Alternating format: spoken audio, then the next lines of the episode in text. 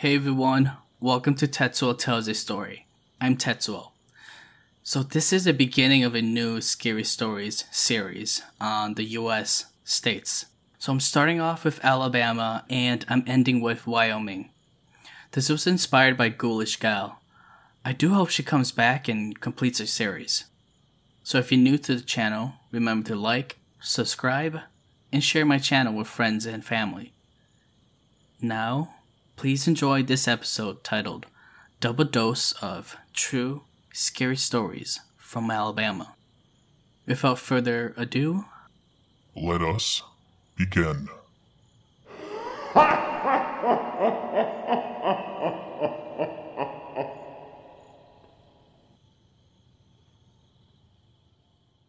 Story 1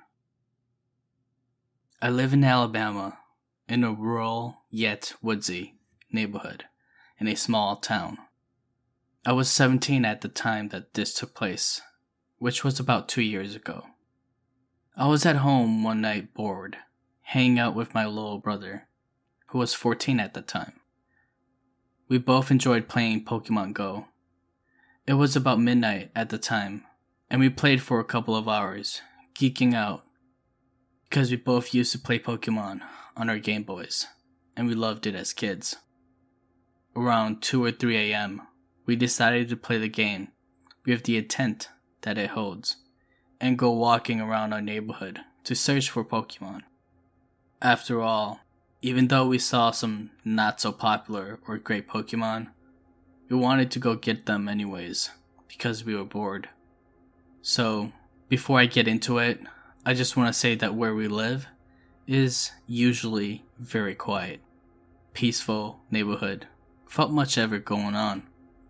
There might be the occasional neighbor walking their dog, or even neighbors yelling, but nothing to ever worry about. We headed out of our house and walked down the driveway, which is pretty long, about quarter mile, and then down the road.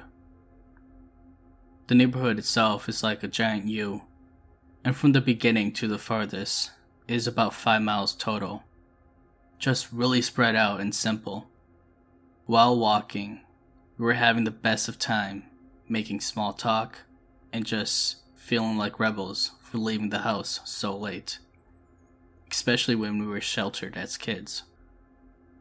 We both caught a lot of Pokemon and reached about three miles into the backwoods of our neighborhood when our enthusiasm for this hunting got boring and we decided to head back home.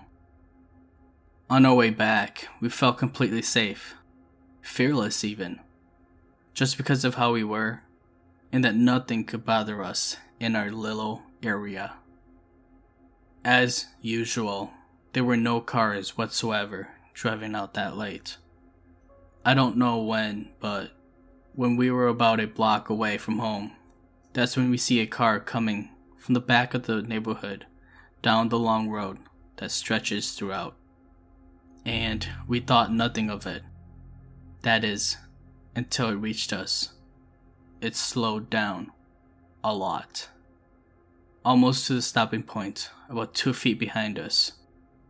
We were just slowly walking along the side of the road when I realized that this was pretty strange, considering the circumstances, and I felt scared all of a sudden.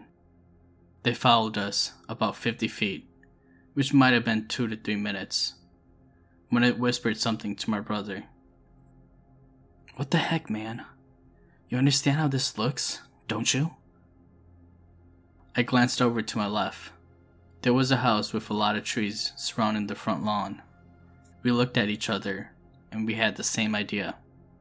Right as we saw the trees, we had a click in each other's eyes, and we bolted up this hill and into the yard, and into the trees, blocking our view from the street. We always thought we were cool and could be stealthy or tactile even. But this situation showed us how vulnerable we were. When we reached a point that we knew they couldn't see us anymore, we went down to the ground on our stomachs. We watched the road from under and in between the trees and brushes. There, we watched as this car was dead stop in the middle of the road for a couple of minutes. What he, she, or they might have been doing or wanting was unknown, but we knew that they were definitely up to no good. From a dead stop, after they gave up visualizing the area, they skirted off a 0 to 60 in a few seconds, with the engine sounding like a muscle car and tires slightly squealing. Gone. Just like that. My brother and I waited and laid there for what seemed like forever because we were ways away from home, and this was whack. We had no idea what they wanted or what could have happened if we just continued walking down the street and pay them no attention. Both of us were visually shook. We never said much of anything to each other during those moments either. I'm just glad that we were quick on our feet. When we did get up, we ran around the back of some houses, all the way to our house. We burst in the door, locked it, and turned off all the lights that may have been seen. We went straight to our room, and it happened to wake up my mom, who scolded us for going out so late and getting ourselves possibly abducted, or worse. We watched out from the front window, from the house. We were expecting to see the same car again. And sure enough, we did. They passed in our front house three times until we never saw them again. And still to this day, I've never seen the same car. Call it luck, call it blessed, whatever. All I can tell for those who are listening is that we possibly made it away from a confused person seeing two kids out that late, walking the long road, and it piqued their curiosity. Or we escaped from a real threat or a true pervert who decided to follow two kids and drive away when they knew that they were busted or outplayed. After thinking it over, I'm determined they spotted and followed us to the deep heart of our neighborhood. It creeps me out to this day to think about it, even though nothing really happened. Please stay inside at night. Don't put yourself into a situation that could end up badly for yourself and others with you. Stay alert, watch your surrounding, and be safe, people. And to the person or persons following me, my little brother, and the dead of night for unknown reasons, Let's not meet again.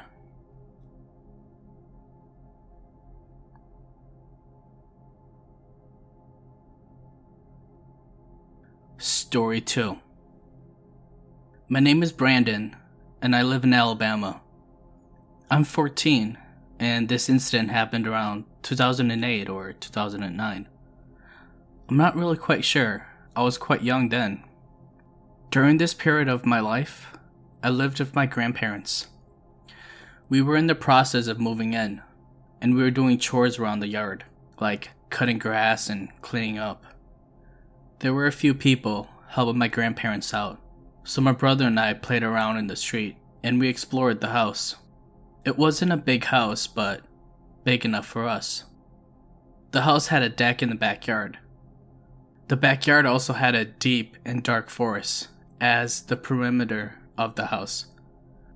My brother and I were playing tic tac toe, and I just felt something was off about the woods. I felt like something was in there, watching us. I could hear the ruffling of leaves and branches breaking. 45 minutes later, we got hungry and thirsty. So we went inside, ate, drank, and later went back outside to play. By this time, I totally forgot about the strange feeling I felt from the forest. That is, until 10 minutes passed, and I heard the strange noises again, coming from the forest. I stopped playing and curiosity took over. I went to see what was in the forest, and I got pretty close to the wooden area and looked around to find the thing that was making all that ruckus. When I got close, the noise stopped and everything was dead silent. This spooked me, and I slowly walked back. Still thinking about what happened because I was such a paranoid kid. The next day, there was only a little grass left to cover the house, and the sun was setting. I was having so much fun playing, I forgot to avoid the back of the house. I think my brother and our neighborhood friend, we were playing hide and seek. I ran to hide somewhere in the backyard, and that's when I felt the same feeling from the day before. I felt watched. I stood frozen in the middle of our backyard, gazing into the deep forest.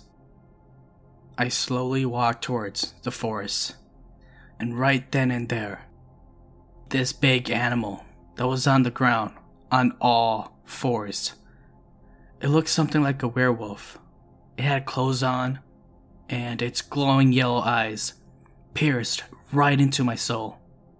All I could do was yell for my grandpa, and that's when it started to snarl.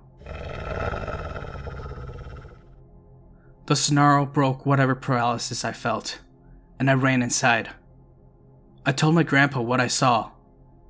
Well, my grandpa, he didn't believe me, and just told me to stop playing around. For the rest of the day, I just sat in front of the house, thinking about what I just saw.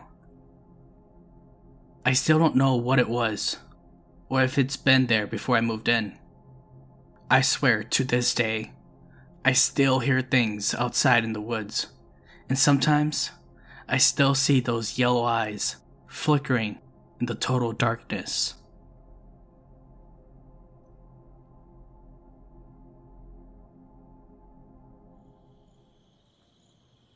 Thanks everyone for making it to the end of this episode. I look forward to seeing you all in the next one. Thanks.